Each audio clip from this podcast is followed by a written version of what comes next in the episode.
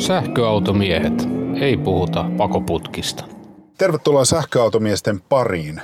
Nyt on niin, että olemme Antti Kauppisen kanssa, joka työskentelee autokeskuksella tässä Vantaalla myyntipäällikkönä. Me ollaan hänen kanssaan upouden Nissan Arian sisällä. Ja tarkoitus on lähteä koeajalle, vai mitä? Kyllä. Ennen kuin lähdetään, niin äkkipäätä tärkeimmät speksit, eli Aria on Nissanin uusi täyssähköauto, joka kokonsa puolesta on suunnilleen ID4 koko luokassa. Kyllä joo. Ja mitäs muuta voisit kertoa? No tämähän on hyvin tällainen sisältä esimerkiksi niin hyvin tällainen modernin näköinen, ettei ole minkään näkö, että on isot, isot tällaiset niin kuin näytöt ja ne on hyvin tällä lailla niin kuin soljuvat yhteen, että joka näyttää periaatteessa vähän kahdelta näytöltä.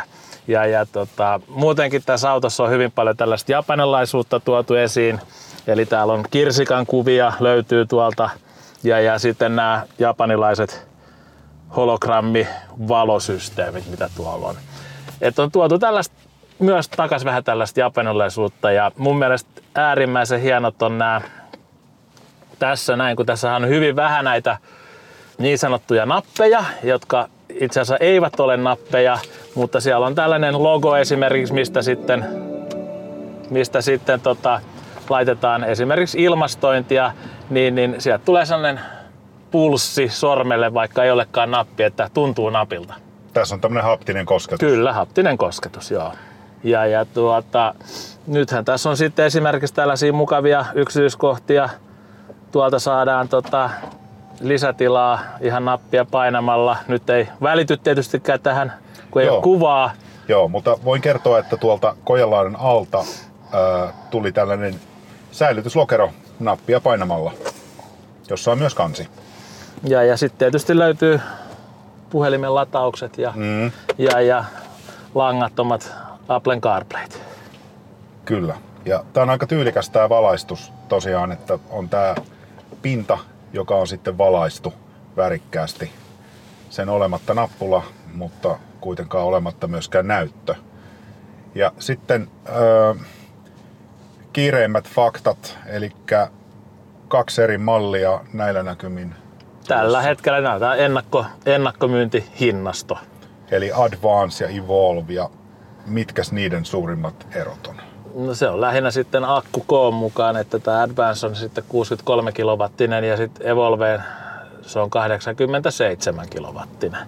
Ja, ja sitten tähän Evolveen niin siellä on sitten Bosea ja siihen voidaan sitten myös lisätä nahkapenkkiä ja isompaa rengaskokoa 20 tuumaan asti. Ja Ariahan siis perustuu nyt Nissanin uudelle CMF EV pohjalevylle ja mainitsit aikaisemmin, että tälle samalle alustalle on tulossa ehkä lisääkin autoja. En tiedä, onko samalle alustalle tulossa, mutta niissähän on hyvin tällä hetkellä niin tähän sähköautoon panostaa hyvinkin paljon. Että Ja Evolvessa tässä 87 kilowattisessa mallissa on aika tuhti 22 kilowattinen sisäinen laturi. Ja tässä sitten Advanceissa on, ymmärsin, että yksivaiheinen 7,4 kilowattinen. Joo, mutta sitten voi sillä lisähinnalla 1000 euroa niin saada sen 22 kilowattisen laturin myös tähän Kyllä. Advance. Kyllä. Ja tota, nyt meillä on se harvinainen tilaisuus, että me päästään tätä ensimmäistä autoa ajamaan ja kuulijoille kohta kuuluu ajamisen ääniä. Voisin sanoa, että tästä nyt vähän tämä sähköpenkkiä otan eteenpäin, niin tää, Ja rattia myös sähköllä joo. voi siirtää. Eli tämä infotainmentti on hyvinkin mukavan näköinen sikäli, että se on leveä. Tässä on kaksi leveähköä näyttöruutua ja oliko nämä 12,5 Kyllä. Suunnilleen kooltaan. Ja sehän säilyy molemmissa malleissa samana. Kyllä joo. Ja sitten on, sit on tämä Nissanin e-pedal-systeemi, joka nyt tuosta voidaan nappia painamalla kytkeä päälle, joka sitten mahdollistaa sen, että 90 prosenttia jarrutuksista tapahtuu sitten kaasua nostamalla. Eli nyt jos nostaa kaasua, niin, Nyt mä näen tuosta hudista, että nyt on 11 kilsaa tunnissa. niin silloin se kytkeytyy. Leafissähän se pysäyttää kokonaan auton, mutta nyt Leafin käyttäjät ovat toivoneet, että se kytkeytyisi ky- sieltä 10 kilometrin jälkeen pois. Joo, nyt huomaan kun Nyt huomaa, kaasua. että kun nostaa kaasua, niin Kyllä. Ja mun mielestä se toimii hienosti sillä lailla, että tota, kun tulee tähän risteykseen, niin, niin nyt jos auto ihan kokonaan pysähtyisi, niin sitä olisi vaikeampi hallita, mutta tämä vauhti on mukava hallita tässä, kun se tiputtaa sen sitten pois päältä. Kyllä. Ja ajotilojahan tässä on sitten myös tietysti se B-ajotila, tai siis tämä B-vaihde, jossa on myös voimakkaampi moottorijarrutus valitettavissa, mutta sitten tästä ihan nappulasta voi Driving Moden valita, joka on sitten Eco tai Standard tai Sport. Tämä e-pedal driving on semmonen juttu, joka varmasti ainakin Leaf ja Tesla-kuskeja miellyttää suuresti. Että sen puute on monellekin sähköautoilijalle. En mä sano, että onko se ihan dealbreakeri, mutta saattaa ainakin olla semmonen tietynlainen närästys, joka ei kyllä poistu ainakaan sitä odottelemalla. Niin. Ja nyt jos me kytketään toi e-pedali pois, niin huomaa, että tämä rullaa aivan eri lailla Kyllä, juuri näin. eteenpäin. Ja sitten taas d B, B-ajotilassa, niin, niin siellä on myös tämä Regeni on aika paljon voimakkaampi Joo, tällä kyllä. B:llä, selkeästi. kuin d Joo. Eli se hyvinkin yksinkertaiset ajomoodit, jotka saa kytkettyä tuosta keskikonsolista, Joo. joka muuten Tossa on nyt meillä tällä hetkellä standard ja nyt kun painamme driving modea, niin tuo muuttuu sportiksi. Ja, ja sitten taas toisesta napista, niin nyt ollaan Ekon puolella. mm, Ja, ja sitten toi ratin vaste on sitten valittavissa joko ajotilan mukaan tai sitten itse jos haluaa valita sen. joo. Mä ajattelin, että jos mä ajan yhden välin tota kolmosta, Joo, niin me saadaan hieman maantieajoa. Eli tästä nyt tulee hieman enemmän sitten myöskin auton ääntä. Ensivaikutelma autosta on itse asiassa aika hiljainen. näillä Suomenkin teillä. Aika, aika kuoppaset on tiet täällä, täällä Vantaalla, mutta tota, tässähän nyt on 19 kiekot alla. 20. 20 Joo, korjaa. eli tämähän on nyt, että tämä kyseinen auto on tällainen esituotantoauto, että tästä Advancesta poikkeaa just, että tässä on esimerkiksi nämä isommat, isommat pyörät ja tässä on nyt sitten tässä esituotantoautossa tämä lasikatto esimerkiksi. Kyllä. Autohan on vähän niin kuin yhdistelmä nyt sitten, sanoisin, tämä on kuitenkin niin kuin hieman kupeamainen tuolta peräpäästä, eli hieman matalampi takapenkki ehkä kuin äh, kanssakilpailijoissa joissakin, mutta sitten taas toisaalta niin äh, etupää on kyllä täysin samaa luokkaa. Ja nyt ollaan tässä maantiellä, kehä kolmosta ajetaan. Ohjaustuntuma on tosi pehmeä ja aika tarkkakin. Ja Nyt ei katsottu, että mikä siellä oli, että oliko valittu, että Joo, ettei käy sillä lailla nyt siinä, että siellä olisi tämä avustin päällä, Mm. joka sitten taas auttaa siinä ohjauksessa. Mä laitoin tosta ton Sport Moden. Ja tässähän oli se öö, 150 kilowattia, Joo, en, nyt, nyt joudun kyllä lunttaamaan. Joo. Me luntataan toi teho vielä, mutta molemmissa versioissa Se- teho oli sama. Tää, Oliko näin? Ei, kun nyt siellä on sillä lailla, että siinä on kovempi teho siinä 87, mutta kiihtyvyys on sama se Mm. 7.4 ja 7.5, koska sitten tulee raskaammat akut. Niinpä. Se painoero oli kuitenkin joku 150 joo, kyllä, joo. ehkä. Otetaanko tosta oikealle? Otetaan ja- oikealle ja lähdetään takaisin päin. Mitäs mieltä sä itse oot tästä autosta? Mun mielestä tää on kuin koru. Tuo oli aika hyvä analogia. Monihan ei varmaankaan ajattele, että auto olisi koru. Mutta mä aloin heti kuuntelemaan tuossa alussa puheestasi, että tota, sen sijaan, että olisit kertonut jostain ehkä tavanomaisesta ominaisuudesta autossa, niin rupesit puhumaan enemmänkin esteettisistä ja vähän niin kuin taiteellisemmista piirteistä. Kyllähän tää on aika tällainen sulava linjainen ulkoota päin ja hienoja yksityiskohtia autossa. Tällainen kupeamainen niin kuin, niin kuin mainitsit. Mm. Ja, ja tuota, sitten siellä on näitä omia kulmia, miten pelti taittuu niin sanotusti. Mm. Mutta niin kuin sisältähän tämä on tällainen niin kuin tyylikäs. Kyllä, ja tässä tota, niin, tilaa on kuitenkin, toki, toki tässä on nyt tämä lasikatto, joka nostaa tätä kattoa jonkin verran, koska tässä on reikä sitä varten. Ja itse pitkänä ihmisenä niin yleensä tulee nämä katot vastaan autoissa aika nopeasti, mutta tässä huolimatta siitä, että näkyvyys on fantastinen, niin ei tunnu pää olevan katossa kyllä vielä lähelläkään. Joo, ja takapenkkitilathan on hyvin leveät. Mm. Takakonttia voisi luonnehtia, että se on pitkä, ehkä snadisti matala, mutta pitkä. Tilavuushan oli 400... 65 vai mitä se oli? Joo. Joo, Ja vähän neliveto kun tulee, niin vähän pienenee, mutta Mm. mm. ei paljon. 50 litraa. Aivan. Eli moottori kun on keulassa, niin perässä on vielä jonkin verran reserviä, mutta sitten se tietysti syödään sieltä osittain pois, kun sinne tulee lisää tavaraa. Ja öö, langaton CarPlay Kyllä. löytyy, ja sanoin Androidi. Joo, ja sitten tietysti nämä Nissan Connect Servicen palvelut. Mm. Eli etälämmitykset ja, ja, ja paikannukset ja voidaan sitten auto parkkihallista etsiä töötin tai valojen avulla. Ja, mutta lähinnä näissä sähköautossa se etälämmitys ja viilennys on hyvinkin tärkeitä. Mutta tälleen niin kuin oman, oman muistiinpanoni, niin mä tykkään tästä kojalaudasta kyllä melkoisesti. Tässä on, Tavaratila 600, 468 litraa ja sitten tosiaan niin 7,5 oli tässä tämä suurin sallittu vetomassa ja eli etuvedolla suurin sallittu vetomassa on nyt se 7, 7,5 joo. 750 kiloa. joo. No kyllähän sillä nyt jo vetää yhtä jos toista. Kyllä. Ja aktiiviselle harrastelle pyörätelinettä tietysti. Toki. Niin. Öö, vetokoukku on siis lisävaruste ja Kyllä. ymmärsin, että se on irrotettava. Juu. Kerropa minkälaisille asiakkaille tämä auto on tarkoitettu.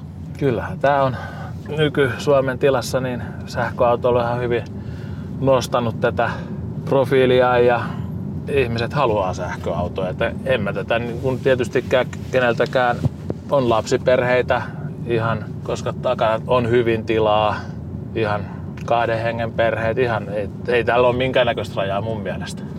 Tämä ei ole erityisesti suunnattu kenellekään, paitsi Onhan ehkä tää- kaikille. Niin, ehkä kaikille ja tietysti sellaiselle, joka niin kuin arvostaa tällaista, sanotaan, hienoa designiakin. Mm. Ja kyllähän tällaiset niin kuin sähköautot tietysti työsuhdeautoilijalle on kova juttu. Tämän verotuksen takia. Eli suuri osa myydyistä autoista myydään rahoituksella ja niistäkin todennäköisesti suuri osa sitten työsuhdeautoja. Niin. Mutta aika tässä näyttää, että nyt olemme alkutaipaleella ennakkokiertueella. Oletko itse henkilökohtaisesti odottanut tätä autoa? Onhan tätä jo pari vuotta odoteltu. Tästä latausportin sijainnista voidaan tietysti vähän keskustella, että nyt varsinkin kun ajamme autoa pikalaturiin, niin onko se hyvällä paikalla vai ei?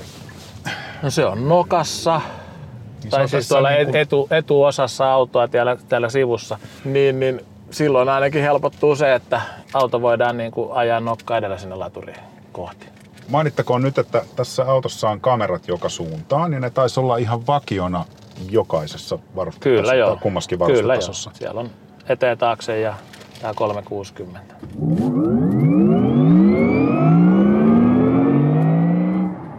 No niin Antti, me ollaan nyt, ollaanko me pyhätössä? Tämä on t- hyvin hyvä, hyvä sana. Olen vaikuttunut. Hyppäsin äsken ensimmäistä kertaa Arjan kyytiin ja siis design on tosi onnistunut ulkoilta ja tämmöinen ensivaikutelma, kun kirjaimellisesti viisi sekuntia sitten, ennen kuin avastit suusi, istuin tähän, niin ensi feels tosi hyvä. Joo.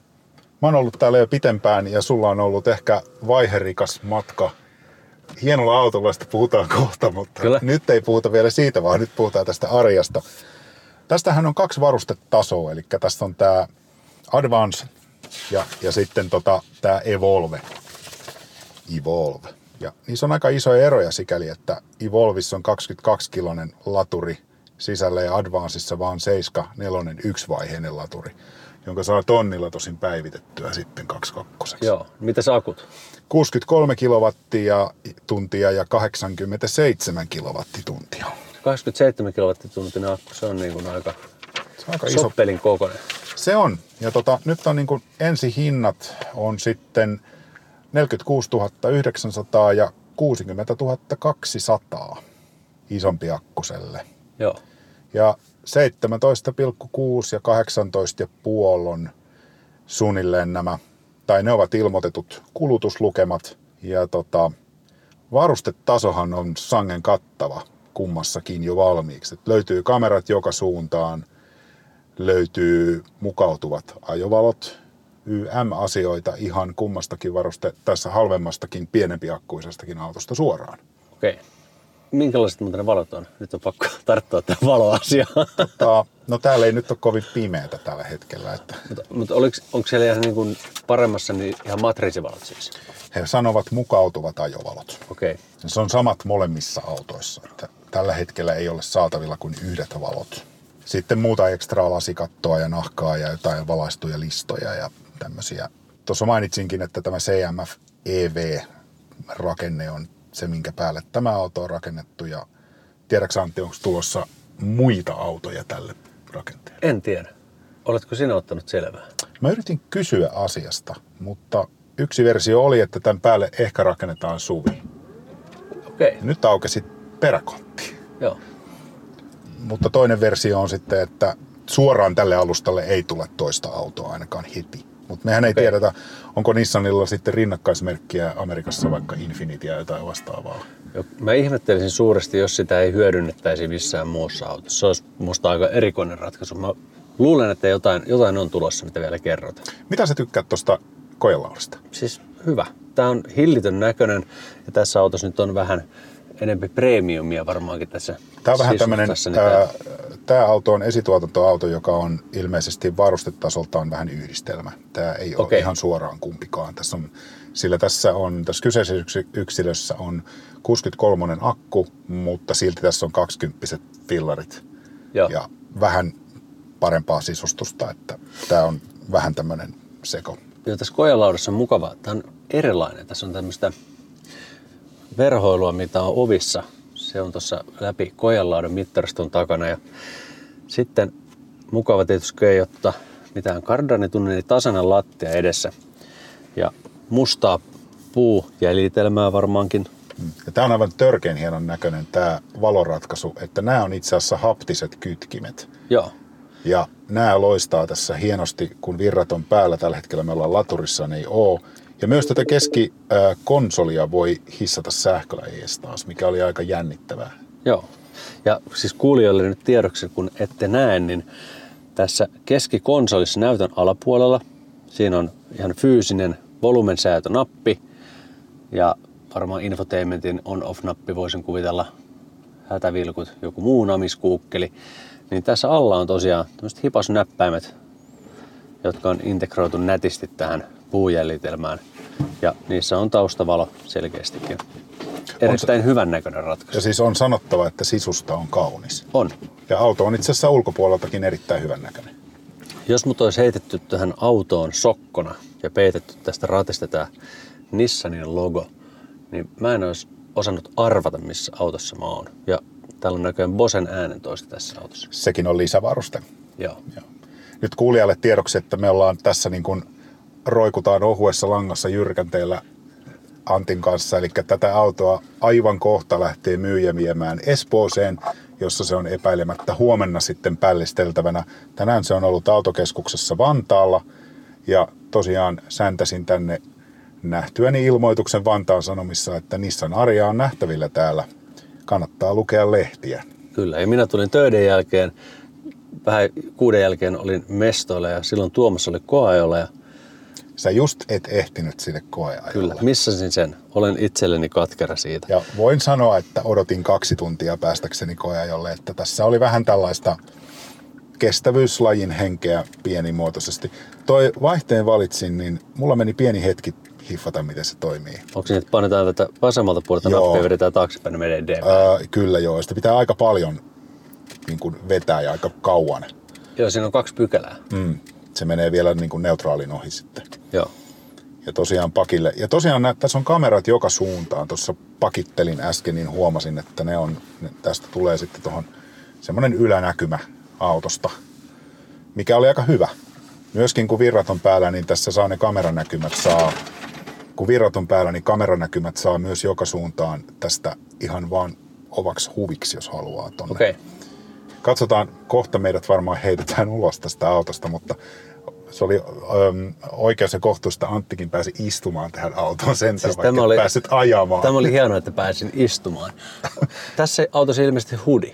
On, ja sekin on vakiona. Ai se on vakiona, onko se molemmissa varustetasoissa vakiona? Mä ymmärsin, että se on.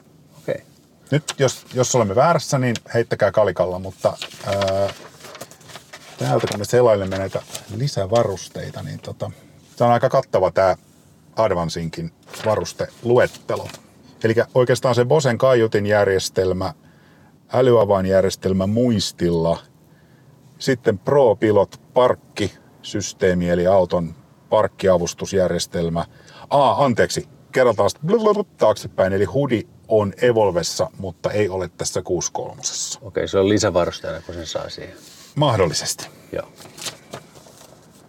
uskoisin. Ja sitten tota, tässä on ohjauspyörän sähköinen kallistus ja teleko- teleskooppinen säätö muistitoiminnolla ja muunneltava säilytystila keskikonsolissa, niin ovat tämän Evolven varusteita ja tunnelmavalo vaakatasossa kojelaudan mukaisesti. Mahtavaa. Mutta jos se on paremmalla varustetasolla, isommalla akulla, karkeasti 60, Se on 60, joo. niin se on ihan mun mielestä hyvin hinnoiteltu. Se on hyvässä hintapisteessä. Ja tämä auton designi, nyt kun tämän livenä näkee, niin on erittäin onnistunut. Tää, mä sanoisin, että tämä on yksi, yksi parhaiten muotoiltuja autoja, jota tällä hetkellä Tyrkyllä on. Ja jos hintaluokka on 60 ja paremmilla varusteilla isolla akulla, niin nappisuoritus. Takakontti on hieman matalampi kuin esimerkiksi ID4. Sen tilavuus on 463 litraa. 463 litraa, joo. Ja siinä oli alla, siinä on siis levyt, mitkä voi ottaa pois, niin siitä saa vähän lisää tilaa sinne vielä. Mutta Kyllä. kyllä sen silmällä huomaa, että se oli selvästi matalampi kuin esimerkiksi ID4. Ainahan se tulee täyteen se kontti, oli se sitten minkä kokoinen tahansa, niin se on aina ihan täynnä. Mitäs koukun kanssa? Vetomassa on tälle etuvetoselle 7,5 Joo, ja ää, nelikolle 1000. yes. Nyt musta tuntuu, että meidän on aika hypätä tuohon Niin. viereiseen autoon. Kyllä, joka ei valitettavasti ole Nissan Aria. Mutta nyt me poistumme ja päästämme Antin jatkamaan töitään.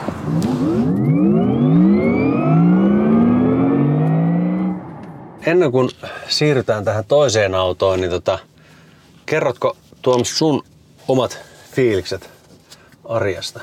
No tota, mä voin tunnustaa, että mä en ole koskaan oikein niin kuin digannut Nissaneista. Mun mielestä, no, en mä nyt sano, että Leaf on ruma, mutta sehän nyt on ihan kulttiauto ja tosi tärkeä tuote ollut. Kyllä. Mutta en voi sanoa, että mulla olisi kokemusta Leafistä. Mä en ole mielestäni ikinä itse asiassa ajanut Leafillä. Et voin sitten toisaalta sanoa, että mitäs mä tiedän aiheesta. Mutta sanotaanko näin, että mitään suuria intohimoja Nissan ei ole niinku herättänyt. Mutta tuossa Arjan muotoilussa on kyllä jotain, mistä mä pidän. Autothan voi olla hyvin käytännöllisiä ja ehkä jopa vähän niin kuin tylsiä. Ja sitten toisaalta ne voi olla ehkä nättejä, mutta aika epäkäytännöllisiä. Kaikki on mahdollista. Niin, niin siinä mielessä mä ehkä olisin ehkä sun kanssa samaa mieltä siinä, että tuossa muotoilussa on kyllä onnistuttu niin, että se auto on mielenkiintoisen ja persoonallisen näköinen, jopa nätti, mutta silti ei millään tavalla turhamainen tai, tai hölmö. Tämä auto nyt on musta, mikä tässä on esillä. Eli toi väri, mitä me äsken luonehdittiin aika tommoseksi tummaksi, se on Aurora Green, mikä on semmoinen aika jännästi taittuva tumman vihreä. Se, Okei. Tässä valossa, mikä nyt on, niin mun on vaikea hahmottaa sitä, mutta tota, eli perusvärit on tämmöinen ceramic gray, harmaa ja sitten gun metallic. Sitten on tämä erikoisväri, tämmöinen metalliväri Aurora Green ja Pearl Black. Ja sitten on nämä kaksiväriset, jossa katto on sitten tummempi. Tämä taitaa olla tämä koristeraita aina hopeanvärinen ja sitten on kuparin väristä, mikä jollain jännällä tavalla vähän vetoaa muhun. Ja sitten on punasta ja hopeeta ja sinistä ja tämmöistä tummanpunaista ja helmiäisvalkoista kaksi väristä, mitä mustan kanssa aina. Mun mielestä ihan hyvät värit. on. Noissa tummissa ei näy edessä tämä, voisiko grilliksi, grilliksi sanoa, Siinä maskissa on muuten pieniä kuvioita. Se ei ole sileitä Jotain muovia. siinä oli, Siinä joo. on semmosia japanilaisia jänniä kuvioita. mutta mä dikkaan näistä väreistä, missä se grille ei hyppää sieltä silmille. Ja toi keula, kun se on umpinainen, se ei ole helppo muotoilla sitä hyvän näköiseksi. Et esimerkiksi Teslan, Teslassa kolmosen ja Yn se keula, niin mä en tykkää siitä. Mun mielestä se ei ole hyvän näköinen. Se, on, se kyllä niin kuin sopii siihen autoon, mutta toi muotoilukieli tuossa on kyllä tosi onnistunut tuossa keula, keulassa. Mitä viboja sä saat? Mikä sulla tulee mieleen tuosta, kun sä katsot? Ehkä ihan vähän tulee mieleen toi DSN, se, onko se seiska, sellainen plugari. Okei. Okay. Hieman ehkä tuossa autossa on vähän ranskalaista muotoilua. Ehkä vähän, mutta en voi sanoa, että suoraan tulisi mieleen mikään. Se ajoi mut vähän nyt niin kuin umpikujaan tässä, tässä on kysymys, koska mä en voi suoraan sanoa, että mulla tulisi mikään mieleen tosta. Mulla, mulla tuli vähän mieleen Jaguar I-Pace. Se ei ole samannäköinen auto niin kuin suoraan, mutta jo, siinä on jotain samaa. Ehkä, perä, jotain semmoista varmaan se perässä, mikä... ehkä se peräpää on vähän sukua, Joo. mutta eihän tuommoista keulaa ole kellään. En muista. Mebi-autoissakin tai ainakin Volkkarin malleissa, niin keula on mukavasti ummessa, mutta siinä ei ole tuommoista makeata pyöreyttä. Tuohon oli saatu oikeasti semmoinen niin iso pyöreys. Joo. Tää, tää on semmoinen auto, että mulla ei tule tästä ensimmäisenä Nissan mieleen, jos Mm. myöskään ulkopuolelta, niin kuin ei sisäpuoleltakaan. Öö, semmoinen, minkä mä äsken huomasin tuossa, kun se auto lähti, niin se latausportti on auton oikealla puolella, eli oikean eturenkaan Mm, yläpuolella. kyllä.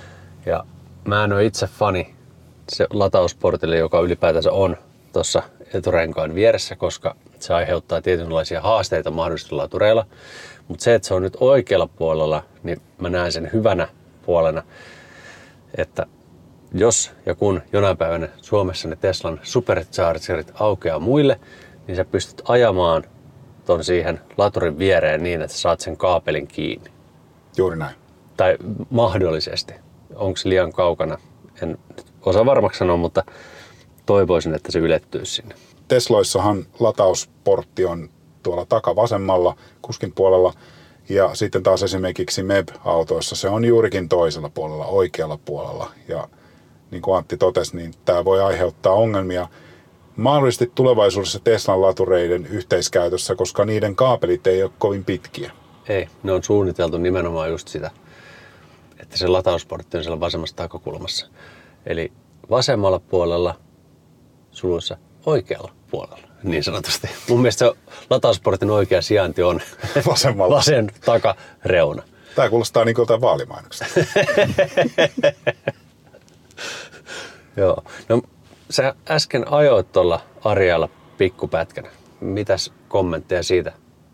No jos mä vertaan tuohon omaan autoon, joka on siis ID4 jääkärimalli Pure Performance, niin Arja vaikutti ehkä hieman hiljaisemmalta rengasäänien suhteen ja sitten tota, hyvin semmoiselta niin kuin eleettömältä, pehmeältä. Erittäin, sanotaan, olisiko sivistynyt se. Siis kaikki sähköautothan on hyvinkin semmoisia erittäin kivoja ja pehmeitä ajaa, helppoja. Mutta tossa se erityisesti tuntui siltä. Ja nyt mun on pakko paljastaa, että mä en ole aikaisemmin ajanut mitään autoa, missä on yhden pedaalin ajo. Et, ta, siis sulla meni yhden polkimen ajon poikuus. Kyllä nyt, nyt poksahti. Ja huomasin, että nyt tässä Arjassahan sitä nimitetään nyt vähän eri tavalla. Se on One pedal, vai? Ai siis se on, siinä nimetty uudelleen vai? Öö, joo, siinä on nyt One Pedal. Öö, tosiaan tämä One Pedal-systeemi, yhden polkimen ajo, niin Arjassa se on toteutettu niin, että se toimii 10 kilometrin vauhtiin asti ja sen jälkeen se kytkeytyy pois. Eli okay. puristille se voi olla niin, että se ei ole yhden polkimen ajo, mutta tota, oma kokemukseni oli, että kyllähän se hyvinkin terävästi toimii, kun nostaa jalkaa. Sitten siinä on myös B-asento, joka ää, oli Regeniltään mahdollisesti kyllä jyrkempi kuin Mebi-autojen B-asento. Joo. Ainakin yhtä jyrkkä, mutta mahdollisesti kyllä ehkä vielä voimakkaampikin. Mun mielestä Regeni saa olla Joo. voimakas. Se on hyvä asia. Ja paukkuahan autossa on enemmän kuin omassa, eli pienempi akkusessa on siis 160 kilowattinen moottori ja tässä isompi akkusessa on 178 kilowattinen moottori, että ainakin eroa tuohon ID4 halvempaan osastoon, niin on ihan selkeästi tehoa on enemmän. Vääntöä on 300 Nm Ja kiihtyvyys on molemmilla 7,5 sekuntia. Eli vaikka toisessa on enemmän tehoa, niin se on rajoitettu se kiihtyvyys siihen samaan 7,5. Silloin kompensoitu ilmeisesti painavampaa akkua. Joo, niin siis tosiaan nythän mä vasta heräsin tähän, että se parempi var- varustetaso, sehän on pelkästään etuvetonen. Se on etuvetonen, joo. Eli se ei ollut neliveto vielä. Eli 60 ei saa neliveto arjaa. Nyh, nyh. Joo. Nyt korjaan itseäni. En ole varma, mitä ajattelen hinnoittelusta. No tästähän nyt voi aloittaa sen keskustelun, että miten, miten nyt tällä hetkellä koet, että markkinoilla on tilaa tälle autolle. Öö, henkilökohtainen mielipide tässä nyt aluksi oli ehkä se, että tämä 63 ää, kilowattinen on hinnoiteltu ihan suht jees. Jos on 63 kilowattituntina akku, se on netto. Hmm. Niin 50 ja siihen saa, se oli karva alle, niin hankintatuen vielä. Saa hankintatuen. Joo. Eli se oli 46 900. Joo, ja sitten isompi akku, no 87 kilowattituntia. Meillä mennään aika samoihin Mac E:n takapotkun kanssa, eikö meikki? Niitä hinnat nousi nimittäin jonkun verran. Mm, kyllä. Aika aggressiivis, aggressiivinen hinnan nousu. Että mikäli Nissani pystyy näitä ihan oikeasti tuomaan maahan sillä, että niitä saadaan, niin kaikki varmasti myydään mitä saadaan. Niin siinä mielessä varmaan HK-hinnat että kaikki autot myydään joka tapauksessa. Mä kysyin saatavuutta ja saatavuus on marras-joulukuuta. Eli jos nyt, nyt tilaa Arjan, niin Saa tänä vuonna. okei, okay. Se oli ainakin laulu tänään. joo. Eli siinä suhteessa niin tilanne on ihan kilpailukykyinen verrattuna moneen muuhun merkkiin. Mä ymmärsin, että nämä autot tehdään Iso-Britanniassa, niin kuin Leafitkin. Joo. Mutta tietysti tässä eletään hyvin turbulentteja aikoja tällä hetkellä, eli kaikki mitä me tässä sanomme voi olla huomenna täysin irrelevanttia. Joo, tämä tilanne on käsittämätön. Ylipäätänsä ö, sähköauton markkina, mä sanoisin, että me eletään semmoisessa sähköautomarkkinakuplassa tällä hetkellä. Ja jossain vaiheessa se kupla tulee puhkeamaan. Kyllä. Ja se, missä kohdassa se puhkee, miksi, niin kun uusia autoja saadaan tuotettua enemmän kuin nyt, niin se varmasti aiheuttaa sen. Kun ne toimitusajat ei ole enää vuotta puolitoista, niin no hyvä esimerkki on käytetyt autot. Kyllä, juuri Nyt näin. jos menet katsomaan nettiautosta, mitä maksaa esimerkkinä ID4 GTX neliveto, niitä ei ollut montaa siellä. Tänään Oliko käy- sinun autosi siellä? Ei ole, ei ole vielä. Mutta tänään kävin katsomassa sitä, niin se, siellä oli kaksi autoa, olikohan toinen 65 500 ja toinen 69 tonnia. Niin se Oho. on aika paljon. Kun sä ajelit sitä autoa, niin saiko se hyvän ajoa sen? Oliko penkissä hyvät säädöt? Penkissä oli sähkösäädöt ja mun on sanottava, että se koeajo hetki oli aika nopea.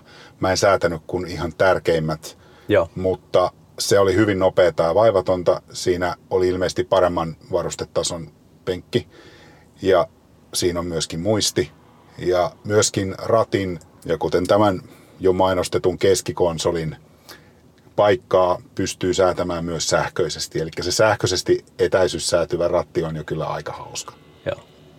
Oliko siellä takana joku oma tatti, millä sitä säädettiin? Mä en itse asiassa en ehtinyt sitä säätää. Myyjä sanoi, Antti sanoi mulle, että sitäkin voi sähköisesti säätää ja en löytänyt sitä vielä siinä, siinä tota kiireessä, mutta ö, uskoisin näin, joo, Joo. kyllä. Siinähän oli hyvinkin elegantisti nämä ajomodet ja tärkeimmät säädöt periaatteessa, niin ehkä siinä iso ero vaikka Mebi-autoon, että ne eivät olleet, tai Teslaan, että ne eivät olleet siellä näytössä, vaan ne olivat niissä tyylikkäissä valaistuissa kytkimissä. Joo.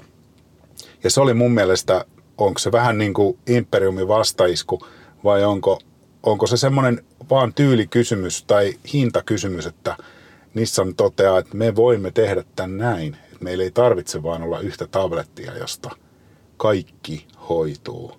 Eli siinä niin kuin ton auton ergonomiasta, niin tykkäsin siitä, että asioille oli vielä nappeja. Ajo, ajomoodeille esimerkiksi, jos haluat vaihtaa ajomoodin GTXstä, niin joudut napp- näppäilemään jonkun kerran. Kyllä.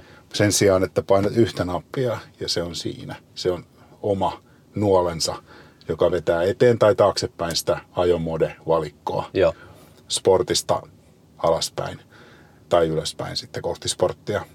Ja sitten myöskin ilmastoinnin pikainen säätö, me lähdettiin siinä liikkeelle, niin se rupesi puhaltamaan aika lujaa. Niin mä näin, että siinä oli heti se tuulettimen säätö tossa ja mä sain sen pois välittömästi. Joo. Ja mä luulen, että Nissanin asiakkaat arvostaa nimenomaan sitä, että siellä on ne. Nyt tarkoitan ihmistä, jolla on Nissani. Niin, Että ne löytyy napit ja näppäimet sieltä, missä he ehkä olettaakin heidän, niiden olevan. Nissanissa on ehkä jotakin sellaista, joka mulla tuo pienen assosiaation kuitenkin tonne rapakon taakse. Kaikki asiat hoituu näppärästi yhdellä painalluksella, Joo. nopeasti. Kun istut paikalle, niin ää, kuskin penkki tulee siihen ajoasentoon. Kun lähdet pois, se vetäytyy taaksepäin. Nämä on semmoisia samoja ominaisuuksia, mitä esimerkiksi just Lexuksesta, mitä on joskus ajanut, niin löytyy. Joo. No mun mielestä ne on vähän semmoisia niin kuin, mulle jotenkin tulee semmoinen pieni semmoinen niin kuin jenkkiluksusassosiaatio. Tästä mä en tiedä mistä se tulee, mutta ehkä niistä beessistä turvavöistä tulee semmoinen amerikkalainen fiilis. Suomessa on aina mustat turvavyöt autossa, koska kaikki on niin tylsää.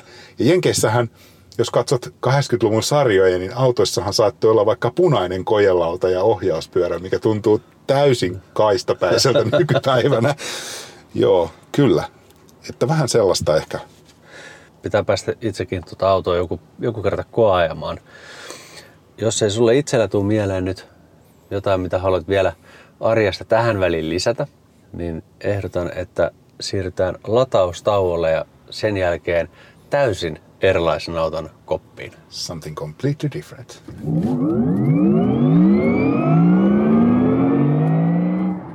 Suomen johtava sähköautojen tuontipalvelu Bil.fi hoitaa sinulle unelmiesi biilin nopeasti ja vaivattomasti Euroopasta. Meidän kautta järjestyvät myös edullinen rahoitus, renkaat, latauslaitteet sekä otamme mielellämme entisen autosi vaihdossa. Kurvaa osoitteeseen www.bil.fi www.biil.fi ja aloitetaan myös sinun uuden biilisi etsintä. Kipaaseppa sivulle kivijärvet vakuuttaa.fi ja jätä meille yhteydenottopyyntö. Myös soitellaan sulle ja katsottaa yhdessä vakuutukset kohilleen.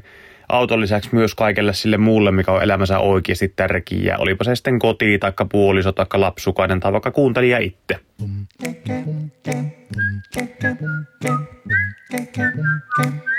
Que belo dia e parking pista free.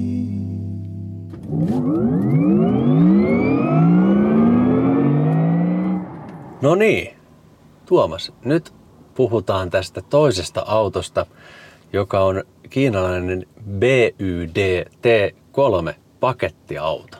Build your dreams. Juurikin se.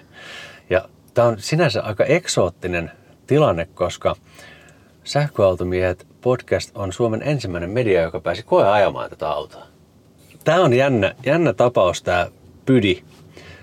Koko luokaltahan tämä on aika lailla samaa, mitä on esimerkiksi Maksuksen e-Delivery 3. Molemmissa autoissa on semmoisia juttuja, mitä toisessa ei ole. Jos aloitetaan ensin tärkeimmistä, hinta. Se tulee olemaan karvaalle 45 tonnia. Ja tässä autossa on 50,3 kilowattitunnin akku. Netto. Yes. Ja kyseessä on etuvetoinen auto 100 kilowatin moottorilla. Ja mä ajoin tällä eilen illalla Vantaalta Lahteen.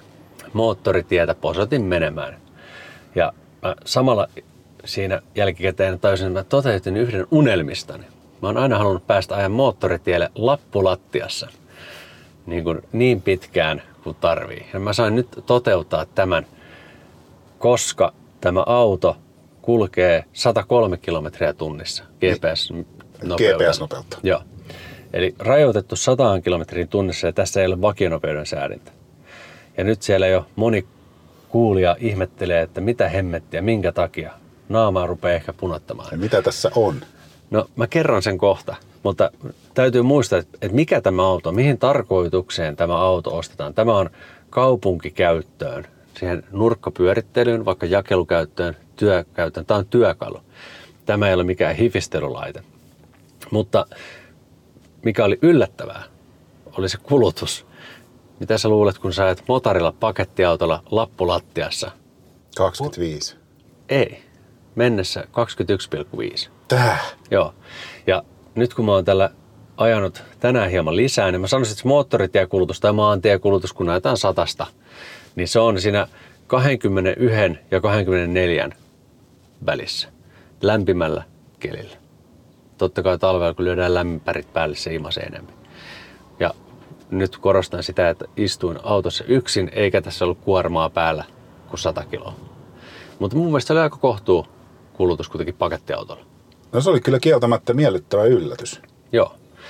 Eli mä sanoisin, että tämän range maantieajossa, johon voidaan myöskin tässä tapauksessa yhdistää moottoritie, koska tämä ei satasta enempää kulje, niin se on jossain Ja vähän niin kuin sama asia tällä autolla. niin, että ehkä talvella 140 pahimmilla pakkasilla hujakoilla, mutta sitten kesällä niin se 200 on niin kuin semmoinen realistinen. Ja siellä on vielä sen jälkeen vähän akkua, että reilu 200 voi päästä. Ja kaupungissa sitten sanoisin, että semmoinen 2,5-300 on realistinen kesäreitsi. Tässä on tämmöistä hienoa hiilikuitua kyllä tässä vaihdevalitsimen ympärillä. Niin on. Tämä on muuten aika lailla tämmöistä kovaa, kovaa, kovaa muovia tämä ohjaamo. Mutta mikä mun kiinnitti mun huomioon ensimmäisenä, kun mä avasin oven, niin on nämä penkit. Odotus oli, että se on semmoista verkkarikangasta, niin nämä onkin keinonahka penkit. Kyllä. Eli ei ole uhrattu eläimiä näiden penkkien eteen, nämä ovat keinonahkaa. Ja hyvin pakettiautomainen fiilis. Tässä on tämmöinen perinteinen automaatti autoista tuttu keppi keskellä, mistä vaihdellaan vai, öö, menosuuntaa.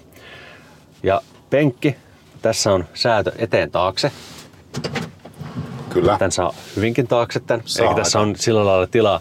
Mutta mulle itselleni tulee nyt se ongelma, että tässä ratissa ei ole etäisyyden säätöä. Jos mulla on penkki takana, mä oon 186 pitkä, niin mulla on kädet täysin suoraan, kun pidän Tämä on semmoinen, kiinni. aika suomalaiset rallikädet on nyt jo. Joo, ja tämä, tämä ei ole niin kuin toimiva systeemi. Nimittäin tämä ratti on aika lailla kallistettu eteenpäin. Niin sitä ei voi edes kallistaa. Ei. Ja sen takia, kun mä ajan, niin mä otan tämän aika eteen tämän penkin, koska nyt mä pystyn kääntämään tätä Totta. rattia. Ja se aiheuttaa, että mulla on jalat koukussa. Ne ei ota tänne eteen kiinni. Vähän oikealle puolelle voi leputtaa, mutta se on mukava. Tämä ei ole siis semmoinen terävä kulma, niin siinä voi, voi leputtaa jalkaa. Ja sitten tietysti selkä nojaa voi säätää.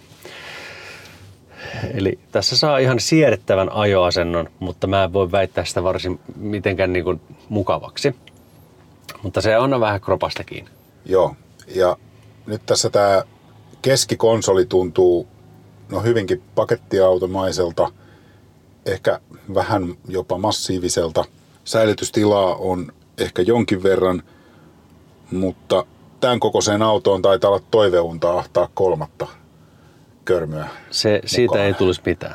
Se Ei, ihan, tähän ei kyllä mahdu. Ö, omassa työpaikasta, omasta työpaikasta löytyy sellainen Fiatin Doblo, johon on ahdettu se puolikkaan takapuolen kokoinen lisäpenkki ja sitä on tullut kokeiltua ja se vaatii tietyn proseduurin, että kaikki saadaan vöihin ja mukaan, mutta en rohkene ajatella, miten tähän autoon se onnistuisi, mutta infotainment näyttää vähän semmoiselta ysäriltä. Joo, ja siis se myös on sitä, että no pistetään tuosta virrat päälle. Jarrupoljinta ja virtanappia painetaan. Build your dreams. Laitetaan sitä ilmastointi nyt vaikka pois päältä, vaikka se mukavalta tuntuukin. Näyttö ei ole mikään suuri. Nyt en tiedä minkä kokoinen tuo, olisiko tuo kahdeksan tuumaa, tällä summahunttura. Ää, ei, ehkä, ehkä seitsemän seitsemän, on lähempänä, joo. joo. Ja mitä täällä on? Tuolla on kyllä naviga- navigaatiokuvake, mutta ei ole karttoja, niin se ei toimi. Eli tässä ei käytännössä ole navigaattoria. Siellä on radio, Bluetooth tietysti puheluita varten. Ja voit Bluetoothilla kuunnella musiikkia tai USBtä. Tietysti AUX-portti löytyy. Ja siinä oikeastaan sitten olikin. Se näyttää vähän niin kuin vanhalta Windowsilta, jossa oli joku miinaharava, mutta ei oikeastaan sitten muuta. Joo, eli toi on käytännössä sun puhelimen käyttöliittymä voisi ehkä sanoa. Löytyykö langatonta CarPlayta? Ei. Itse asiassa mulla ei ole iPhonea eikä kaapelia että sitä voisi testata. Entäs Android? Android-autolle ei ole tukea. USB Liitin löytyy, että se varmaan vie, johtaa sitten suoraan Kiinaan. Ja, nyt mä en, mä en ole niin kuin, ollut vielä päässyt selvyyttä, että saako kaapelilla Android-autoa toimimaan. Hmm. Sen perusteella, mitä tässä nyt näen, niin sanoisin, että ei. Tuo aika aistikas toi auringonlasku, tuo kuva tuolla taustalla.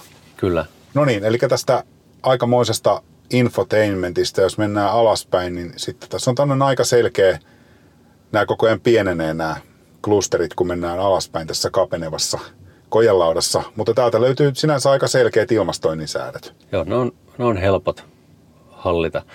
Ainoa semmoinen miinus, minkä mä tästä nostaisin ehkä tästä ilmastointihommasta esille, että tämä näyttö, mistä sä näet hyvinkin selkeästi, että mikä on ulkolämpötila, mikä on sisällä ja muut ilmastoinnin asetukset, hmm. niin tietyssä auringon valossa, kun se palo tulee oikeasta kulmasta, niin se, sä et näe sitä mitään. Pitää kädellä vähän varjostaa, että sä et mikä, hmm. mikä meisninki siellä on. Aivan. Käsijarru on sähköinen kuitenkin. Joo, ja se menee automaattisesti päälle, kun vaihteen vali- menosuunnan valitsemista painetaan p niin se menee automaattisesti päälle. Ja lähdet liikenteeseen jarrupolin pohjaa, valitaan menosuunta. Ja jos peruuttelet, niin se ei suostu nappaamaan ainakaan minä en huomannut lennosta vaihtoa. Että Pitää jarrulla kuitata sen menosuunnan valitsimen yhteydessä sitten, että halutaan oikeasti menosuuntaa vaihtaa. Mebissähän sitä voi kyllä keinotella aika. Joo, niin voi jo esimerkiksi, esimerkiksi Teslassa myöskin. Ja, mutta voidaan sen verran tässä nyt testata, että mitä, mitä tapahtuu. Pannaan pakki päälle. Huom. Peruutuskamera. Tässä on peruutuskamera kyllä. Ja nyt tuosta seison korjattuna hiljaisessa nopeudessa voi, voi muuten menosuunnan vaihtaa. Mm. Nyt ei enää voinut. Nyt ei Joo. enää soittaa Eli se on tosi, tosi hiljaisessa nopeudessa. Ja sitten Mitä toi ääni on tuossa ohjauksessa? se lähtee tästä, se ratti, mutta se vähän ulvoo. On muuten melkoinen ulina tässä voimalinjassa. Joo, ja tässä ratissa on mielenkiintoinen namiskuukkeli, jonka ö, käyttötarkoitusta en vielä keksinyt. Lähdetään vähän ajamaan pahoittelut kuulijoille, että äänimaailma muuttuu totaalisesti.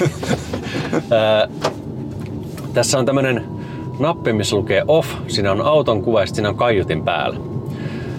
Mä yritin kuunnella sitä, että onko siellä semmonen Jalankulkija. jalankulkijan varoitus. Mä painoin sen päälle ja pois, mä en huomannut mitään. Mutta toi moottori pitää tuommoista omaa ulinaansa. Ja se voi käydä jollekin ihmiselle hermon. Mä tiedän, että Jannella ei hermo kestä noita korkeita ääniä. Hei, tiedätkö mitä? Tää kuulostaa tosi paljon siltä Bydin sähköbussilta. Kuulostaako? Kyllä, tässä on todennäköisesti voimalinjassa paljon sitten samaa. Niin varmaan. Öö, joo. sanoppa paljonko tässä oli kilowatteja. Sata. Mittaristossa on kylläkin hauskasti kilowatit menee 200 kilowattiin asti tuolla. Se näet tehon. Ja Regeni on myöskin miinus 100 kilowattia, eli siinä on mittaristossa vähän hieman niin pelivaraa, että jos tulee softapäivitykselle lisää potkua, niin mittaristo pysyy mukana. Joo, tässä on paljon samaa Bydin sähköbussia, jossa on siis kaksi moottoria. Ja tota, tämän saman laulannan saa silloin stereona, Joo. mikä on tosi mukavaa. Ihan bussilipun hinnalla. Voin kuvitella, että tämä tohina on jonkinmoinen, kun ajat lappu lattiassa. Kyllä se on. Tää ei ole, auto ei ole mistään hiljaisimmasta päästä. Mutta sulla on kuitenkin jonkinlaista lukkarirakkautta hyötyajoneuvoihin. Siis on. Mä en, mä en tiedä mistä se johtuu.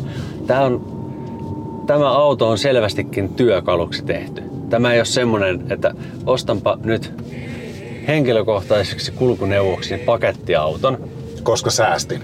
Tai jotain vastaavaa. Niin, ja tämä on se, selvä työkalu, mistä puuttuu kaikki hienoudet. Se mikä tässä on semmonen vakiovarusteena, voisiko sanoa hienous, niin on automaatti-ilmastointi. Voisitko markkinoida tätä kenties jollekulle pioneerille, joka on tähän asti kärvistellyt NV, ENV 200 ja ehkä 100 kilsan rangeillä, niin tässä tuplaa rangeisi iisisti ja melkein sama auto, paitsi no, ulisee ehkä enemmän. Joo, hy- hyvin, hyvin lähelle menee kyllä, kyllä siinä mielessä. Ja se, että se tässä on CCS on iso, iso plussa Kademosta pääsee eroon. nimenomaan. Ja latauskäyrä oli erikoinen, kävin sitä testaamassa. Ää, Akussa oli 2 prosenttia, kun pistin auton lataukseen, niin se otti 44 kilowattia todella pitkään ja hartaudella. Sitten kun sinne tuli varaustaso johonkin 7, 6-70 prosentin hujakoille muistaakseni, se rupesi pikkuhiljaa nousemaan ja siinä 80 kantturoilla niin se saavutti 50 kilowattia hetkellisesti. Eli tyhjästä täyteen pikalaturilla, mitä nyt toivottavasti kukaan ei koskaan ihan oikeasti harrasta, niin siihen menee reilu tunti.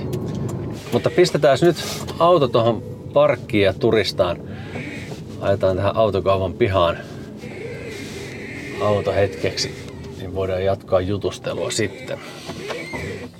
Toi ratti kuulostaa kyllä nyt vähän pahalta.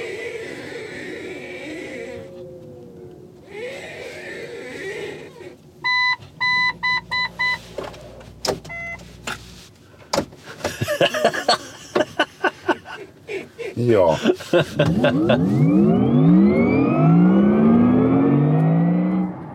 BYD hän on monelle jo tuttu ainakin pääkaupunkiseudulla bussien peräpäästä, koska BYDn sähköbusseja liikkuu jo melkoinen liuta. Jos kuuntelit aikaisempaa jaksoa sähköbusseista, niin tiedät aiheesta jo enemmän. Ja tässähän on tietty strategia nyt BYDllä, että he tekevät konstailemattomia hyötyajoneuvoja, jotka toimii ja tekevät sen työnsä.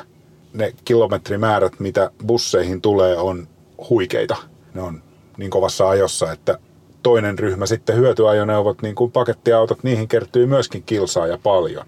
Ja nyt kun polttoaineet vaan kallistuu, joskin sähkökin kallistuu, mutta erityisesti nestemäiset polttoaineet jatkaa kallistumistaan maailmantilanteen yms, yms, yms vuoksi, niin mä en tiedä mitä mieltä sä Antti, mutta musta tuntuu, että tämä sähköisten hyötyajoneuvojen, erityisesti pakettiautojen markkinahan on vasta syntymässä. On. Ja nämä on vähän etukenossa ehkä siihen nähden olleet nämä kiinalaiset. Ja tämä T3 ei ole uusi malli. Tätä on myyty Aasiassa jo ehkä Australiassakin, niin olisiko pari-kolme vuotta. Että olettaisin, että tästä tulee jossain vaiheessa kyllä uusi päivitetty versio.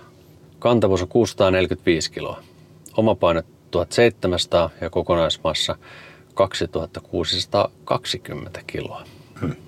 Miten tämä sun mielestä vertautuu nyt sitten, te teitte vähän aikaa sitten Stellantiksen autoista vertailua, niin miten, mihin tämä sijoittuu semmoisessa, jos puhutaan niistä riftereistä ja muista sähköisistä pakettiautoista, niin mihinkä lokeroon tän nyt voisi sijoittaa? Mä en oikein tiedä. Öö, jos tämä hinta nyt tulee olemaan sen karvalle 45 tonnia, niin siellä on, on niin kuin esimerkiksi sitä rifteriä niin saa jopa halvemmalla. Kulkee kovempaa, moottoritelvoita ja sitten 120 on vakionopeuden säädintö tarjolla. Niin tämä ei, ei tämä missään mielessä helppoon markkinarakoontuu. Siellä alkaa olla jo tarjontaa kyllä. Joo, että mä sanoisin, että tämä auto olisi pitänyt tulla Suomeen kolme vuotta sitten, silloin kun tämä on ollut saatavilla siellä Aasiassakin. Tämä on toimiva, konstailematon laite. Se on niin kuin ihan selvä juttu. Ja tavallaan tällä on hauska ajaa. Tämä on niin erilainen kuitenkin omalla tavallaan. Tästä puuttuu juttuja kieltämättä, mutta tota, no, mielenkiintoista nähdä. Markkinahan sen päättää, että löytyykö autolle ostajaa vai ei. Näitä pitäisi päästä vertailemaan sillä ja- rinta rinnan noiden kilpailevien tuotteiden kanssa. Että kyllä mä sanoisin, että tälle ehkä kovin kilpailija on se Maxus e-Delivery 3. Joka sekin on Kiinan auto. Kyllä.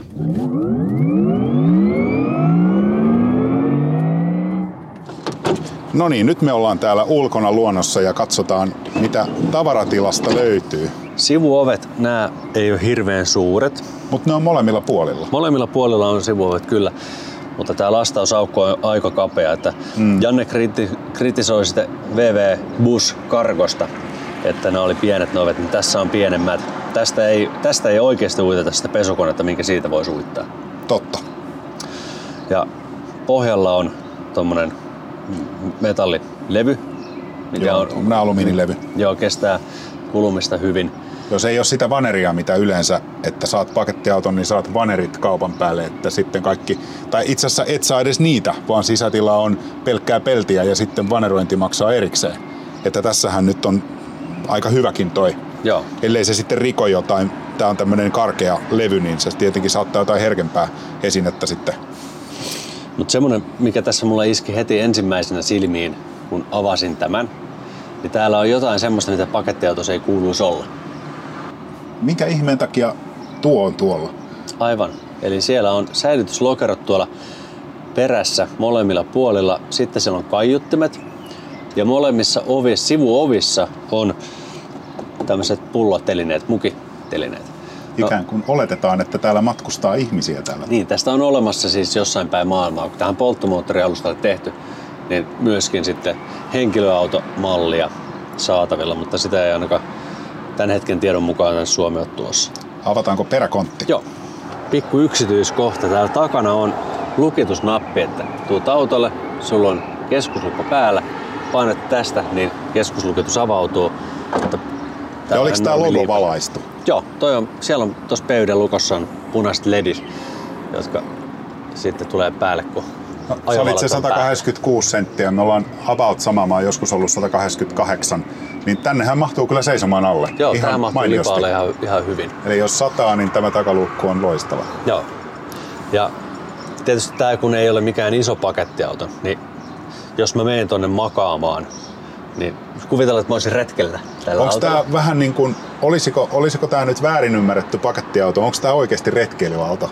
Siis tämä voisi olla sitä. Jos se bassi oli liian kallis, niin olisiko tässä se vaihtoehto? Mutta tuossa eilen kaveri, joka on minun mittaiseni, heitti tuonne makaamaan sillä että tämä takaluukku oli kiinni, sivuista kömpi sisälle, veti pitkälle, niin kyllä sinne mahto, mutta aika lailla joutuisi kyllä ahtaalla olemaan, jos täällä nukkuisi. Mikäs tämän vapaa lattian pituus on suunnilleen? No se on hyvä kysymys. Eli se on, se on otsa, otsaa jommassa kummassa päädyssä sitten kyllä. Joo, kyllä. Eli pikaisesti voisi sanoa, että ehkä noin kaksi metriä, mutta ei ehkä ihan. Joo, ei, ei ole ihan sitä. Ja noin rengaskotelot, niin ne nyt ei ole mitkään ihan tolkuttoman leveät. En ole pakettiautoihminen siinä niin millään muotoa, enkä ole työkseni roudailut mitään pakettiautolla, niin tää nyt on pikkupaku. Tästä nyt on vaikea keksiä mitään sen kummempaa sanottavaa. Tämähän ei välttämättä olisi yhtään hullumpi perheauto sisustettuna penkeillä. Joo, kyllä. Eli siitä ENVstähän myöskin oli semmoinen versio. Niin oli. Ja tästäkin tosiaan jossain päin maailmaa on, on sellainen myynnissä ja tänne on jäänteet jäänyt. Kyllä. Kaiuttimet ja mukitelineet. Mutta aikaisemmin emme siis ole nähneet varmaankaan pakettiautoa, jossa on cup holderit tuolla tavaratilassa. En, mä en ainakaan ole nähnyt. Hmm. Mutta kaikkea löytyy BYD kolminaisuuden alta. Kyllä. Ja huom, katossa on ledivalot. Joo, siinä on tonnen ihan nätti plafondi, mikä toisaalta pikkasen ehkä tukisi sitä piilevää retkeilyauto meininkiä, mutta Joo. Täällä, ei liian pitkille ihmisille. täällä ei ole sit mitään virran ulosottoja takana, että jos se jotakuta askarruttaa, niin sellaista mahdollisuutta valitettavasti ei ole. Mitäs tykkäät tästä keulasta? Se on ehkä vähän vanhahtavan näköinen, mutta ajovalot näyttää ihan, jotka ovat täysin ha- halogeenit, Joo. niin näyttävät kuitenkin, että varmaan tekevät tehtävänsä. Ja En osaa sanoa, minkälaiset ne on ne ajovalot, kun en ole ajanut. En pidättelisi hengitystä, koska ne on kuitenkin halogeenit. Ja tää nyt on ihan taas sen Nissan ENV näköinen Kyllä. hyvin, hyvin pitkälle. Latausluukku on edessä keskellä. Eli BYD Marks the Spot tästä. Se avataan tuolta ohjaamosta. Mäpäs avaan sulle tämän luukun. Eli ratin alapuolella tai täällä sivussa alhaalla on luukku, millä se latausluukku sitten aukeaa ja Täällä on tämmöinen hyvin tehokas valo, mikä myös valaisee sen sitten pimeällä. Tässä on valo. Monessa siinä, ei siinä ole. on valo. Kyllä, ja sieltä löytyy asianmukaiset on kumitulpat. pistokkeet. Nämä on sitten aika jämäkän oloiset. Nämä on höttöä vajereilla kiinni ei, ei jää matkan varrelle. Ja tämä latausportti, tämä on mielenkiintoista, on istutettu tuohon metallilevyn keskelle. Se ei ole muovin ympäröimä, mitä monesti on. Ei, kyllä. Ja sitten yksityiskohta, mikä pisti silmään, että mikä tässä oli niin hassun näköistä, niin tämä korkki, mikä tulee ensin pannaan CCSn korkki paikoille, mm. tämä Type 2 korkki, niin huomaatko tässä muotoilussa jotain erikoista? Se ei sovi sinne. Se, joo, se menee sinne kyllä, mutta toi kannen tiivistö on vähän edessä. Ja mä rupesin ihmettelemään, että, että miksi näin. Ja rupesin katsomaan, niin normaalistihan Type 2, Type 2 liitin, sehän on päältä lättänä. Kyllä. Ja alhaalta pyöreä, niin tää on tää korkki alhaalta lättänä ja ylhäältä pyöreä. Eli tää on vähän niinku väärinpäin tää muoto tässä. Kun tää pannaan tänne paikoilleen, niin se ottaa tuohon kannen tiivisteeseen vähän kiinni, se pitää sormella korjata, että se saa työnnettyä. Ja nyt tuolla on CCS ja Type 2 liittymän välissä on tuommoinen, ei se auki ole se rako, mutta kuitenkin. Niin se on vaan semmoinen pikku yksityiskohta, mikä vähän hyppäsi silmille. Jännä. Lisää mystisiä PYDn salaisuuksia. Joo. No, millaisia fiiliksiä tämä auto herättää sinussa? Aloitetaan positiivisista asioista.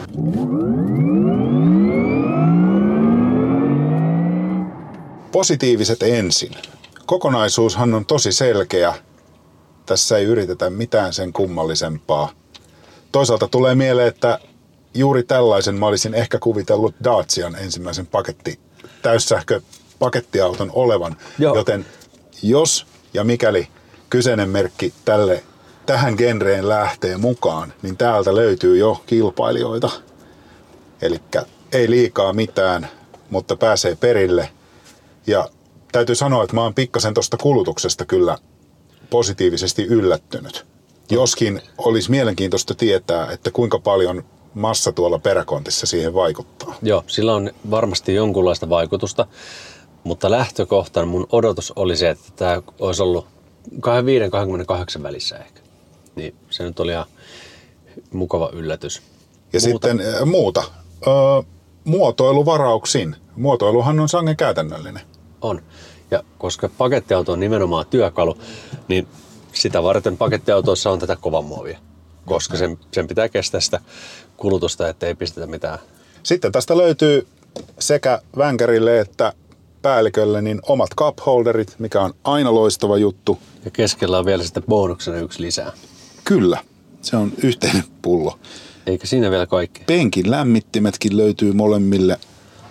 USB-portti latausta varten. Se Kyllä. on täällä keskikonsolissa alhaalla. Ja sitten löytyy vielä 12 voltin ulosotto. Ja tuolla näytön alla on sitten toi toinen USB. Molemmista voi ladata puhelinta ja jos tähän näytön alle pistää, ainakin USB-tikulta saa musiikkia toistettua, jos ei muuta. Tämä on lähestulkoon kopioitu Priuksesta tämä valitsi. On vai? Oh. Okei. Se on just semmonen, että vedät ja päästät. Hansikas lokeroa tässä ei ole, vaan siellä on tommonen säilytyshylly. Tämä on vähän ehkä sotkunen. Tästä ehkä nämä dokumentit, jotka voi olla aika tärkeitäkin, niin valuu kyllä sitten jaloille jossain vaiheessa, jos tänne tunkee liikaa tavaraa. Ovissa on ihan syvät loksut, hanskalokerot, mutta tämä on niin tiukka tämä väli tässä penkin välissä, että tänne ei oikein kättä saa. Joo, se on, se on vähän tiukka.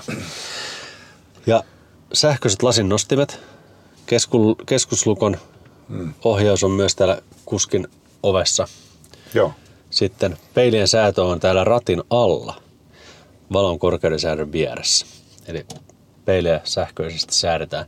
Ja no, peilit on aika mun mielestä sopivan kokoiset. Niistä näkee hyvin sivuilla. Ja tästä autosta ylipäätänsä on melko hyvä näkyvyys ulos. Joo, se on sanottava. Että nämä A-pilarit on massiiviset. Nämä on todella massiiviset. Joo. Tässä nyt kun levitän kättä, niin tämä ovi, joka aukeaa, niin ovessa oleva ikkuna ei todellakaan siis rajoitu tähän pilariin, vaan tulee vielä tänne edemmäksi.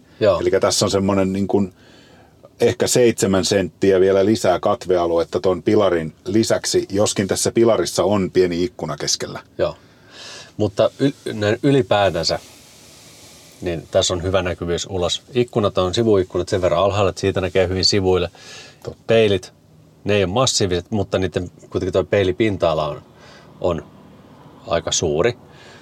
Sä näet peruutuspeilistä ulos, koska tuossa on välissä ikkuna. jossa on, muuten kalteritkin vielä. Ja jos mä tästä on vaikka moottoritiellä ohitan rekkaa ja vilkaisen oikein olkapään yli, niin mä näen tuolta sivuikkunastakin vielä vähän Musta tuntuu, että täytyy olla sitten aika jyrkkä alamäki jos, ja myötätuuli, jos ohitat tällä rekalla. Helposti onnistui 103 kilometrin tuntinopeudessa. Monia Kyllä. kertoja, että suoritin sen tänään. Many times. Eli no mitä Antti, jos mä heitän tän nyt tämän pallon sulle päin, toihan kuulostaa toi maksiminopeus aika pieneltä. Onko se jopa niin kuin riskin pieni? Siihen liittyy aina tietysti riski, kun moottoritielle esimerkiksi liityt ja liikenne menee 120, jos ei se auto kulje yksinkertaisesti kovempaa. Mutta toisaalta niin sinne vaan peräkärryperässäkin ihmiset on mahtunut ja rekatkin mahtuu. Eikös tieliikennelaki juuri muuttunut niin, että pakettiautoilla saa ajaa yli 100? Saa. 120 saa ajaa. Niin. Mutta kyllä siinä omat riskinsä on, mutta korostan sitä, että tämähän ei ole missään nimessä ole tarkoitettu matkantekoon, se on siihen lähipyörittelyyn. Siihen ehkä tuo vakionopeuden säätimen puuttuminenkin kainosti viittaa, että Joo. tällä ei pitäisi kauhean pitkiä maanteet turneita tehdä. Ei. Käykää katsomassa, tekemässä omat johtopäätöksenne. Jahka näitä nyt ensin sinne kauppoihin rantautuu. Se milloin näitä tulee, sitä ei vielä tiedetä. Kerrotko vielä, mistä bydin löytää Suomessa? Vielä pydiä ei löydy mistään, vaan he ovat vasta rakentamassa sitä jälleenmyöverkostoa. Maahantuoja on RSA Suomi, eli sama, joka tuo maksusta. Mutta se ei ole sanottu, että kaikis, kaikille maksuskauppiaille tulisi PYD myyntiin. Eli siitä emme osaa vielä sanoa yhtään mitään, että mistä näitä jatkossa saa. Se selviää. Eli Antti onnistui saamaan koeajoon auton, joka on niin harvinainen, että siitä ei tiedä juuri kukaan. Ei, Saati siitä, että mistä niitä saa ostaa. kyllä. Aivan mahtavaa. Tämä on uni, täysin uniikki auto autossa. Suomessa. Tämä on ainoa kappale, mitä Suomessa on. Niin, ei me oikeastaan voida tuosta maksiminopeudesta nyt mitään sen kummempaa ikään kuin huonoa puolta vetää. Se on vaan ominaisuus. Se on ominaisuus ja kun auton ostaa, niin sehän pitää ostaa siihen, siihen käyttötarkoitukseen sopiva auto. Jos sun pitää ajaa paljon moottoritie nopeuksia, niin silloin tämä ei ole sun auto. Saanko heittää yhden pienen anekdootin? No, Nämä moottorit, jotka löytyy Bydin busseista, niin niistä ilmeisesti löytyy alennusvaihde sieltä moottorista. Aha. Ja se on todennäköisesti sovitettu siihen, että niillä busseilla ajetaan se ehkä 8-90 maksimissaan. joo. Ja ehkä Bydin kannalta on ihan selkeää, että jos tässä autossa käytetään jopa samoja osia, niin se vähän selittää, miksi se maksiminopeus on niin pieni. Sillä on saatu sitten enemmän vääntöä sinne alemmille vauhdeille, jos tosiaankin kyseessä on voimansiirto ratkaisu, alennusvaihde siellä moottorissa. Joo. Kaikissa sähköautoissahan on alennusvaihde, mutta näissä Bydin busseissa olevissa moottoreissa, niin se on siellä moottorissa sisällä, hieman niin kuin sähköpyörissä osassa niin sanotusti ää, alennusvaihteellisissa moottoreissa. Se voi myös selittää sitä ulinaa, koska se on vaihteistoääntä osittain. Joo. Mulla nyt, nyt tuli yksi asia mieleen. Mä olen odottanut, että milloin, milloin sinä kysyt, että mitenkä se kiihtyvyys. Miten se kiihtyy? Nollasta 50 se oli 4,9 sekuntia. Ei korkeasti 5 sekuntia, mutta mulla oli alle 20 prosenttia akkua silloin. Ja se johti siihen, että kun mä kiihdytin sataseen, niin siinä kesti 17 sekuntia. Siinä on aika iso ero, kun akussa on kunnolla juussia versus se, että siellä on alle 20, niin huomasin, että kiihtyvyys rajoittuu, kun juissi vähenee. No ehkä tässä on ihan käytännönläheinen automatiikka suojelemassa sitä akkua. Luultavasti. Ja mehän ei nyt tiedetä, että minkälainen tämä auto on ominaisuuksiltaan, kun tämä on ladattu täyteen tavaraa. Ei. Eli nyt vaikka me satumme tässä olemaankin ison rautakaupan välittämässä läheisyydessä, niin tuskin ladomme sitä nyt täyteen vaikkapa sepeliä, mikä tietenkin olisi ollut fiksua, mutta meidän pitäisi ehkä palauttaa ne sepelit sitten aika nopeasti. Niin me ehkä mietitään vielä jatkoon sitten sellaista testiä, että me oikeasti ladataan tämmöinen auto täyteen tavaraa ja katsotaan, miten se sitten se homma sillä sujuu. Se voisi olla, en tiedä, olisiko semmoinen haaste hauska. Siis se olisi aika mielenkiintoinen projekti toteuttaa, että olisi tämmöisiä pieniä pakettiautoja. Sama kuorma Hangosta, kaikkiin. Hangosta nuorgamiin kaikilla Kokeiltaisiin vähän sitä kiihtyvyyttä. 600 ja kiloa kyydissä ja sitten voisin vielä ehdottaa, että se tehdään marraskuussa. Joo, kyllä. Mutta tota, kuinka niin kuin kaihoisin mielin sä luovut tästä autosta? Tämä kuitenkin ehkä jonkinlaisen semmoisen pienen kitinen herätti. Entäs jos voisikin ottaa tavaraa mukaan, mitä ei muuten voi? Niin, no esimerkiksi nyt tuolla on sähkömopedi Niin, peräkontissa. sen sijaan, että vetäisit kärryä, niin mopedin saa kyytiin. Kyllä. Mutta haluan ajaa lisää sähköpakettiautoja. Mä odotan innolla sitä, että pääsee ajamaan maksus e-delivery kolmosta kunnolla. Että näkee vähän, että mitä se kuluttaa, millainen se on matkaa, jossa mä olen sillä ajanut, mutta se on ollut semmoista lähipyörittelyä vaan. Eikö maksuksen autothan on aika hyvin varusteltuja jo saman tien? On ja niissä on tullut siihen e-delivery kolmoseenkin ajan saatossa muutoksia. Et siellä on muistaakseni nyt tämmöinen versio nelonen nyt tulossa, jossa tulee olemaan automaatti-ilmastointi, mitä aiemmin ei ole ollut. Mutta hyvä. BYD on nyt koettu ja Antti oli tosi mukavaa nähdä sua ja tehdä face to face tätä ohjelmaa. Joo, tässä korona-aikana ei ole hirveän montaa kertaa ehditty näkemään. Mutta toivottavasti näemme piakkoin uudemman kerran. Näin juuri. Heipä hei. Heippa!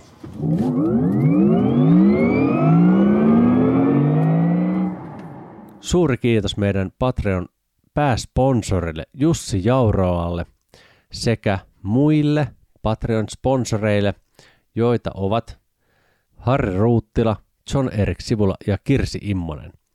Lisäksi kiitokset muille patroneille. Antti Tuominen, Harri Jokinen, Jimi Voutilainen, Komstro, Martti Saksala, Ari Laakso, Heikki Silvennoinen, Janne Tolvanen, Jukka Alander, Jussi Hiatala, Kalle Holma, Matti Jouhkimo, Miika Haapala, Miikka Karhuluoma, Miikka Tuomola, Mika Keskiheikkilä, Mika Reinikka, Mikko Kaltiokallio, Niko Ostrov, Olli Vähätalo, Oskar Karsson, Petteri Uustalo, Sauli ja Samuel Jusliin, Tatulainen, Timo Ruokolainen ja Vikka Niskanen. Paljon kiitoksia. Sähköautomiehet. Ei puhuta pakoputkista.